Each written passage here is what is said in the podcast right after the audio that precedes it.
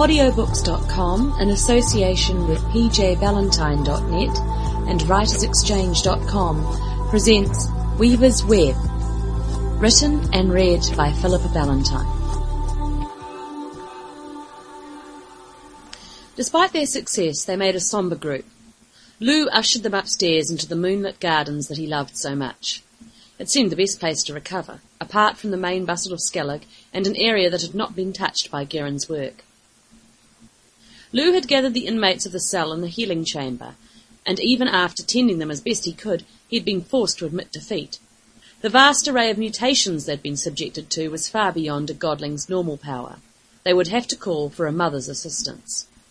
The friends sat around the fringes of a calm pool, saying nothing, each wrapped in their own thoughts. Those that would have spoken kept their peace. Casting a look out of the corner of one eye, Jerris wondered what Ashi'mei was thinking.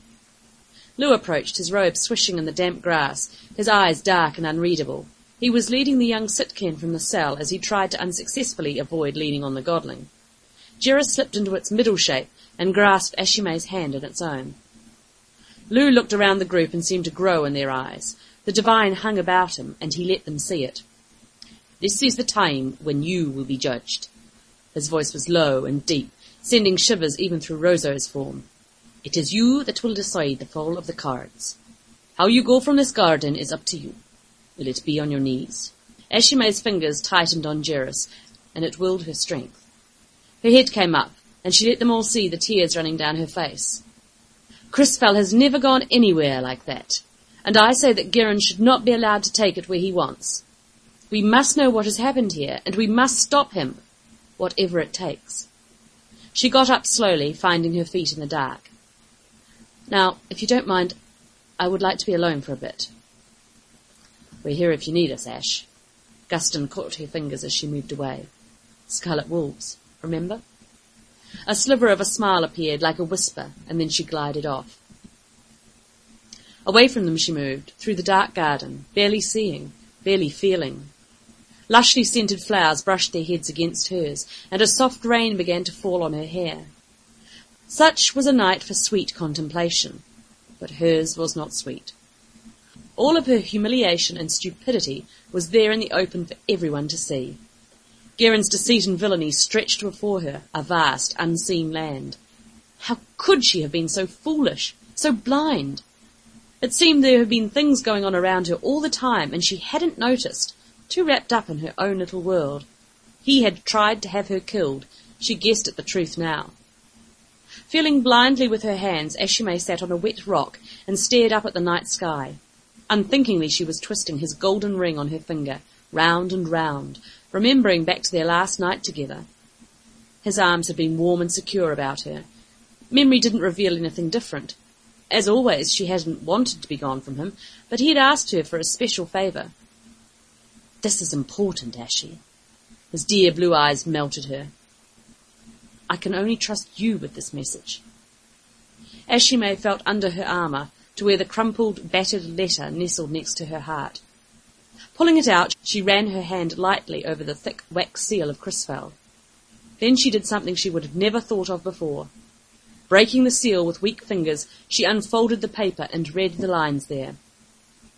I'm sorry, was barely legible, washed by the waters that had nearly cost her her life.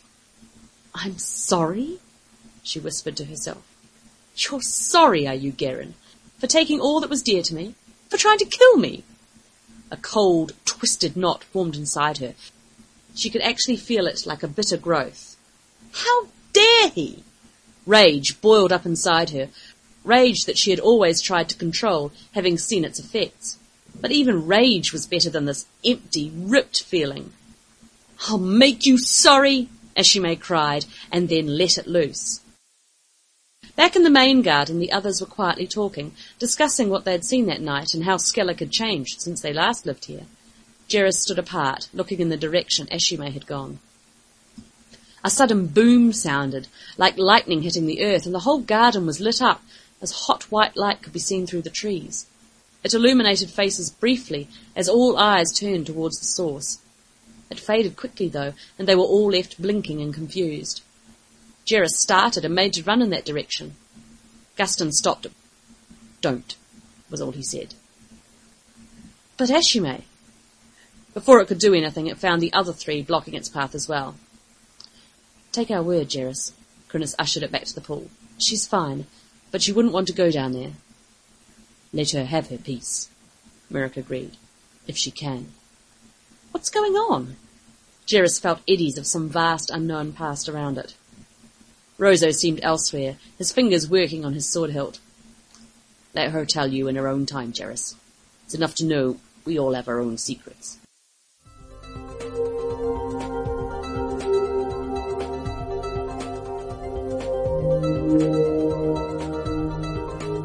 Connor had barely tumbled into an exhausted heap in the bed they led him to before he was awakened by a light touch on his arm. In Garen's dungeon, that had always meant trouble. He started up, afraid that once more he'd be cast back there. Ashi'mei's face was hidden in shadow, only dimly touched by the torch she carried. Her hair was loose about her shoulders, and she'd abandoned her armour for a dark jerkin and trews. Connor squinted against the light, but had sense enough to remain silent. Floating quietly to the door, she gestured for him to follow. Weary as he was, Connor's heart pounded.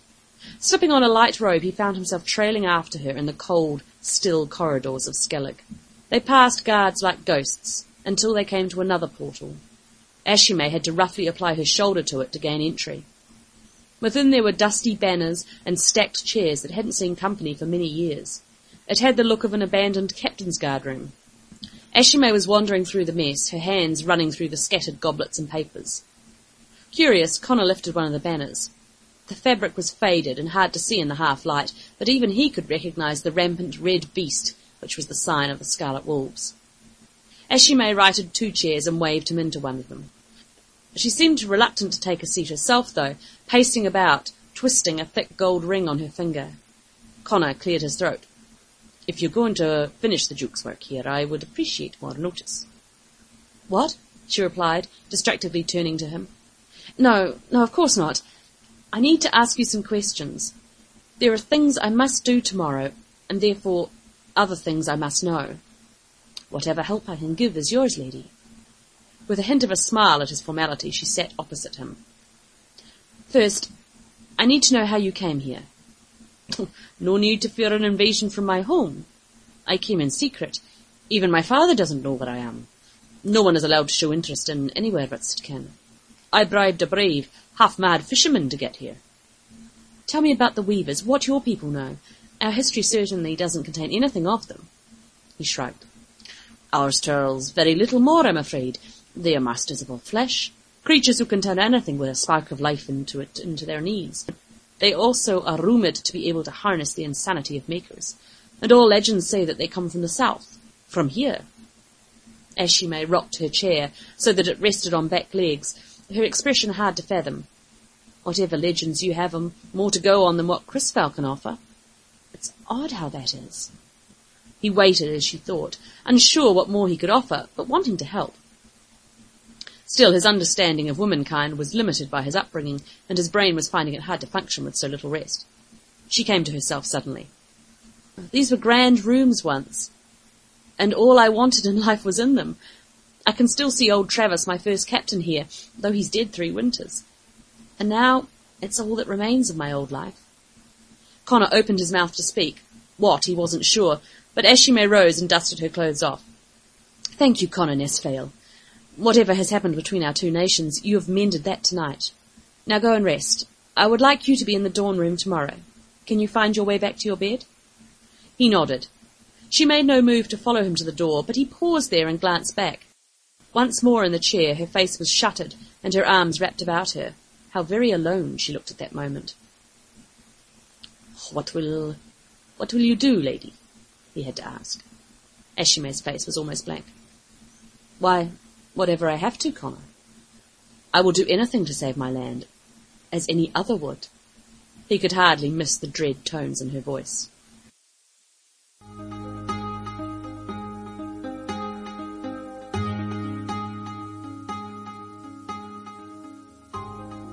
The next day dawned bright and warm. By now the whole of Skellig had heard what had gone on the previous night, Guards, servants, and clansmen of all kinds gossiped in the shade of the bailey or in secluded corners of the castle where they thought none would overhear. May's friends woke late, having been shown to an interconnecting suite in the inner ward in the early dark hours of the morning. They woke with some trepidation. Lou had abandoned his solitary cell and along with the Sitcairn prince shared their rooms. Connor was still weak and tired, but trying to hide it beneath a heavy silence. Somber's servants had waked all of them just before lunchtime. Baths and clean clothes had been provided, and even Rosso had had to sacrifice his armour. All but Connor were supplied with scarlet, a gesture that also did not go unnoticed. Combed, dressed, and more than a little apprehensive, they were ushered into the dawn room by silent guards. The heavy panelled doors swung open noiselessly, and the little group stepped into the heart of Crisfell. Ashi'mei had gathered all of the clansmen, warriors, and merchants currently at Skellig here, as well as representatives of the town. Shopkeepers and beggars rubbed shoulders with the highest chiefs in the land. Some were bleary-eyed, and all seemingly unsure of why they were there. Trying to keep calm, the group strode down the thick carpeted hall towards the figure waiting for them at the far end. Ashi'mei had always commanded the second to last top step, but now she had placed herself squarely in the middle of it, just before the regal chair that Gerin had occupied. The meaning was clear to all. Ashi'mei was not in armour. Most of them had seldom seen her so, even holding court with the Duke she'd always steadfastly retained it. Today she stood in a tall collared green velvet dress. The neckline was fashionable, but not daring. Her beautiful copper hair, freed of war braids, was flowing freely down her shoulders and curled slightly under her breasts. About her head it was held back by a simple gold band. Every inch of her was calm and regal. Her face, though, told another story. To those that knew her, she was tense and pale. Green eyes were glassy with the lack of sleep and stress. She greeted them with a small nod and the flicker of a smile. A tiny gesture to her right told them where to stand. She cleared her throat and directed her gaze to the rear of the room. Clanspeople of Crisfell, I have gathered all of you here today to decide the fate of your island. Here in the dawn room, all shall be revealed. All of you know me, and hopefully most of you trust me. I have been talking all night with those who know pieces of the truth, and I think I have a grasp of events here. But for Crisfell to survive the coming storm, we must know all about it. I ask you to listen, then go back to your clans and tell what it is you will hear here today. She paused and laid her hand on her perfectly flat stomach. I carry the Duke's child within me, and in his name I will do all I can to secure Crisfell for him, for surely his father is dead. Her friends stayed rigid and quiet, but marvelled at her acting ability. Ashi'mei gave a little nod to the group of guards standing to the left of the dais. Turning, they opened a door, and people began to file into the dawn room. Her friends immediately recognized them. The prisoners they had freed the night before glanced nervously about them as they entered. They had been clothed, and many sported bandages over their wounds. But their deformities had not been concealed. In fact, they seemed to have been deliberately exposed. Guston nudged Crinnis and whispered sharply under his breath, What's she playing at? The younger man shrugged. I don't know. Let's just keep close to her. Ashi'mei waited until all of the former prisoners were lined up in front of the flight of steps. A stir fanned through the assembly as they gradually realized what they were seeing. Some had faces that bore little that was still human, while others' limbs bent at alien, odd angles, or were transformed into boneless tentacles.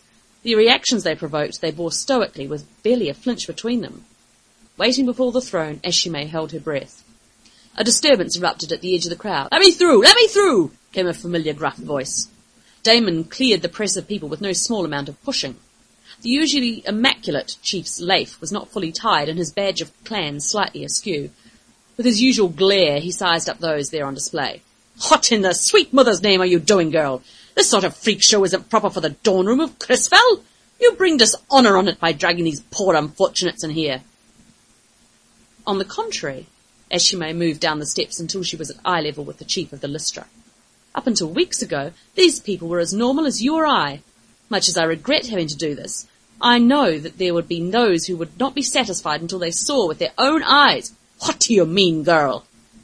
These people were subjected to manipulation by a creature that until very recently lived right here in Skellig. It changed and altered them into the forms which you can all see today. She watched their reaction and was surprised. Silence. No questioning, no arguments. As if they'd known from the beginning, as if some hidden part of the clansmen told them it was indeed true. Certainly there'd been stories of strange things happening within the castle. They waited for her to go on. I don't know what exactly it was, but I do know its name. It was a weaver. Now they shifted, turning to each other. Finely dressed ladies, rugged clansmen, merchants and fishermen all shared something profound. It was something they'd yet to put a finger on, but they were all aware of it. One scar-faced clansman in the laif of the Kinneath clan stepped forward. The name is familiar to me, my lady. In my clan's story, it's used around the winter fire as a name to chill the heart, but it is only legend. Legend indeed! And now we can all see what legend can do. A strong voice came from the rear of the dawn room. People stepped aside with small bows as Solistra strode down the length of the hall. Three green-robed mothers, all with the grimmest of expressions, followed. Solistra's gaze was fixed firmly on Ashi'mei, who felt the weight. The mother spared a smile for Lou standing at the steps, but gave Ashi'mei a small bow. Her blue eyes locked with the other's green. I congratulate you on your condition, lady. No doubting she knew the real truth. Ashi'mei could only guess what the lie cost. And I congratulate you on your discovery of the truth, the truth that eluded Garin. It was the discovery of these people in the dungeon that helped me. Perhaps. But not everyone would have done anything about it. Lystra turned with a swirl of her thick cloak, so she was facing the assembly. I and my companions are here to offer our support to Crisfell. Lou summoned us after he had concerns about certain events. It is wrong to speak ill of the dead, but I have always feared that the Duke's preoccupation with the Makers meant something more. Grumbles emanated from the crowd, mainly from the corner where Garin's courtiers were huddled. Sir seemed not to notice, until one stepped forward boldly and stood almost toe to toe with her. No sign of diffidence in his manner. His gaze slid almost appraisingly up the mother's form. Honoured mother! His voice was borderline drawl, containing no respect. We know the mothers have always been afraid of the makers, but our Duke is our leader in this life. He was simply preparing us for war with the Sitkin. And besides, you speak as if he's beyond the veil, another emboldened by his fellow spoke up. The Duke is simply away checking on some of the less fortunate clans around the coast. When he returns, he'll be ecstatic to see the rumours of his messenger's death were wrong. But perhaps Lady Ashi'mei, here he stared pointedly at her position on the dais, you should await his commands. Ashi'mei turned to Solistra, hoping she could provide the answers. The other maintained the solid illusion of calm. You know Garin set out in the Fire Queen, and there was a storm last night. Unfortunately, this is what summoned my sisters and I to Skellig. We saw the Duke's death in our dreams, as we saw the end of his father before him. Much as we all admired our Duke Garin, I know he was always impulsive. None should ever venture on the sea in winter without being prepared. Her sisters behind her went red as Solistra spoke another lie, but luckily their faces were turned from the crowd. Ashi'mei sagged a little. To those assembled she hoped it appeared like grief, but to her it was of a different kind. Hers was tinged with anger. Among the people there were sceptical faces, but others seemed thoughtful. Garin had not gone to many pains to make friends. He'd never needed to. Ashi'mei, on the other hand, was in dire need of them. The presence of the mothers and Lou, though, gave her credence. Mothers never lied, and never spoke out of turn. Their holiness placed them above suspicion to all except the most hardened hearts.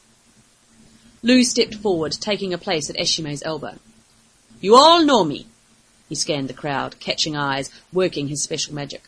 For a long time the godlings and the mothers have known that this island has been in great danger, but from what we never knew. These atrocities you see before you, he gestured to the quiescent ex-prisoners, are just the beginning. Unless we work in defence of Crisfell, we must follow Ashi'mei's lead and not hide from the implications. Godlings and mothers do not rule! This has never been done before! A voice called from the rear of the dawn room, distance making it anonymous. That is true, Lou acknowledged. And we are calling a divine moot to discuss this, to find our place in the coming struggle. Ashi'mei had been carefully watching Damon. He was talking animatedly with the other chiefs that she recognised. At mention of the divine moot, he spun around, his face told he was working himself into a rage, and he'd finally snapped. This is wrong! he thundered and pointed straight at Ashi'mei. You have no right to stand above us. The clans will never take this. Never. Hot blood was in his face, and Ashi'mei knew that this was the moment it could all come tumbling down about her. You were right. She kept her voice intentionally soft, playing her feminine card. And that is why I am calling for a clan moot as well. That almost caused a riot. Clan chiefs shouted at her all at once, shaking their fists and almost throwing themselves over each other to be heard. Lorcan, young and handsome chief of the Maracai, shouted the loudest. A clan moot at this time of year? This is madness. You cannot surely expect all the clans to assemble at Skellig in winter. Here it may be mild, but in the Lystra Mountains they are snowbound. How can you expect them to assemble within the castle walls? Ashi'mei let them rant, let the dawn room echo with their protests. It was a very long way off. She nursed her tender, angry thoughts for a few moments. Then she raised her hand, and when that didn't work, she simply bellowed. Chiefs! Chiefs! As mother of the next Duke, I rule until his birth. The moot will happen within the month. Now I have other business to organise. This will be done. Details you may discuss with my steward. Turning abruptly and giving them little time to argue, she swept from the room. She gave her friends a sharp nod in the direction of the door. They followed after. Solistra joined them. The other mothers ushered the afflicted prisoners from the dawn room. Ashi'mei led them to the Duke's antechamber. The long, elaborately carved table at which usually sat the leading chiefs and advisers was ready for them. Ashi'mei took the seat at the head of the table, directly in front of the large window looking out over the bay. After a moment her friends took their places. Connor and Jerris hung back until she gestured them into the seats closest to her. Sweet mother! Roseau could barely contain himself, leaning on his hands. He glared down the length of the table.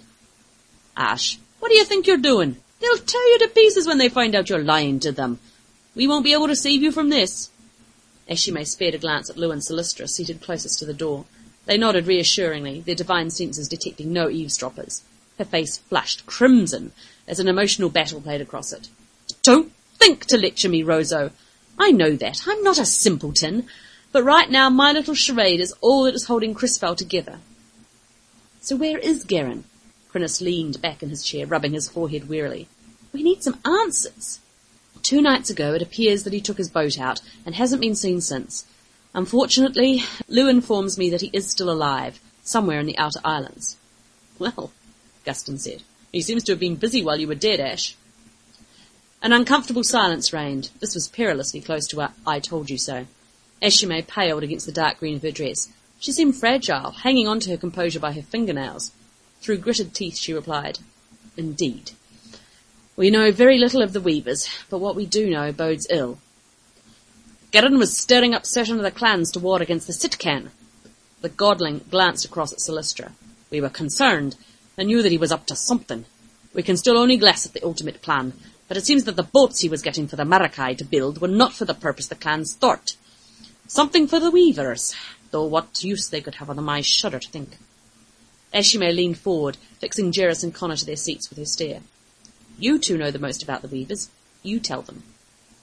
The rest of the room grew silent, even Roseau stopped muttering. Connor coughed, finding his voice rusty. The last few weeks seemed too vivid and painful to speak easily about. In my land, the weavers are dark tales, that is. We have stories of them coming very close to taking over Sitkan. They were Rather they are. Manipulators of all flesh. Animal or human, it does not matter. They can twist and change it at their will. But it was only a myth to scare children with. No sane adult ever believed it. Your godlings believed enough to send you. I don't know their reasoning. They don't say. Perhaps they realized there was some danger of my capture.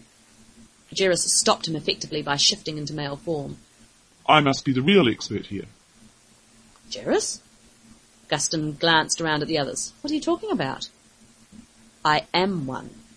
The female form smiled back, showing all of her blindingly white teeth.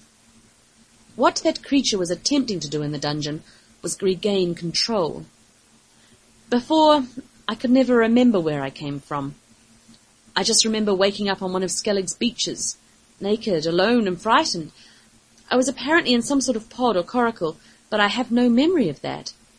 But when Giselle tried to join with me, I got a flash, a glimpse. I realized what I was, unfortunately. I was sent here seven years ago to infiltrate Crisfell. But sadly that's all I remember. That stopped them in their tracks. What do you mean? Ashi'mei closed her eyes, finding it hard to think ill of the person who had tended her with such gentleness for so many weeks. Crumpling into its middle form, Jerris slumped back in the chair. I don't know. The joining was incomplete. I guess that I have learned too much independence here.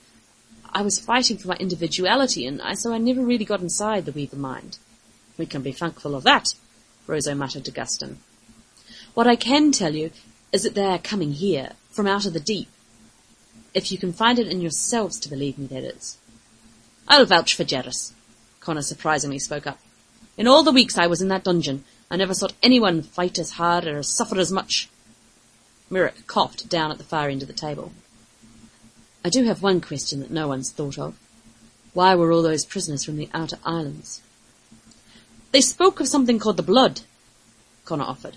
Because I didn't have it, they found it harder to shift my body as they wanted, but I don't know what connection that has with the islands. Garin has gone there. Lou's expression was distant, divine murmuring obviously in his ear. So, Ashi'mei's expression was hard. Something is definitely going on in the outer islands. I spoke to one of the lowland chiefs. He was worried that they'd not heard from the Lord of the Deep for some months. He's his own man, but not one to miss a summons by his duke. Her oldest friends exchanged a glance, knowing what the old man meant to her, but remained silent.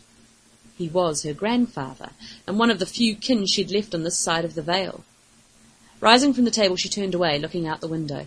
For a long moment she watched the waves beat heedlessly against the cliffs below, engulfed by her own thoughts. I came to a decision last night. Someone has to decide the path for Crisfell. Someone has to pull something out of all this mess. I feel responsible because in truth it was me that turned a blind eye to Garin. I was so ignorant and, and just plain stupid. When she faced them again, she was drawn up straight, her, her face a mask of determination. Here is what I've decided. No argument, no discussion. You are my friends, but right now I need people that will obey me. So I'm not asking you to do these things as your friend, but as the leader I must be for Crisfell. Lou will travel to Divine Home for their moot. We will need mothers and godlings in this defence.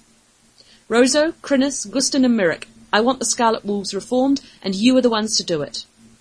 Go into Crisfell and find them. Bring them back together, and within a month have them assembled here. Celestra will go with you to the Lystra Mountains. Her mother's skills will let you get through the pass, snowbound as it is. Connor and Jerris, you have a mission of importance too. You will accompany me to the outer islands. I must find Garin and find out the true measure of our enemy. You two know the most, and I will be led by you in this matter. They looked at Ashi'mei, almost as if they didn't know her. Maybe they don't any more, she whispered to herself. Her oldest friends held onto the arms of their chairs as if to stop themselves from rising.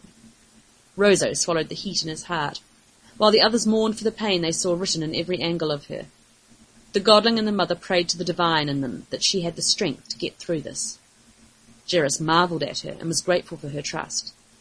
As for Connor, he took a full measure of this woman. Was she all grim determination? Could she really understand that which stood against her? Was her strength just a facade, ready to crumble at the first hint of danger? But they all nodded. We won't let you down. Merrick strode over and grasped her hand, careful not to break through her reserve. The Scarlet Wolves will rise, and Crisfell will prevail. The brittle look she gave him told him that she wasn't so sure.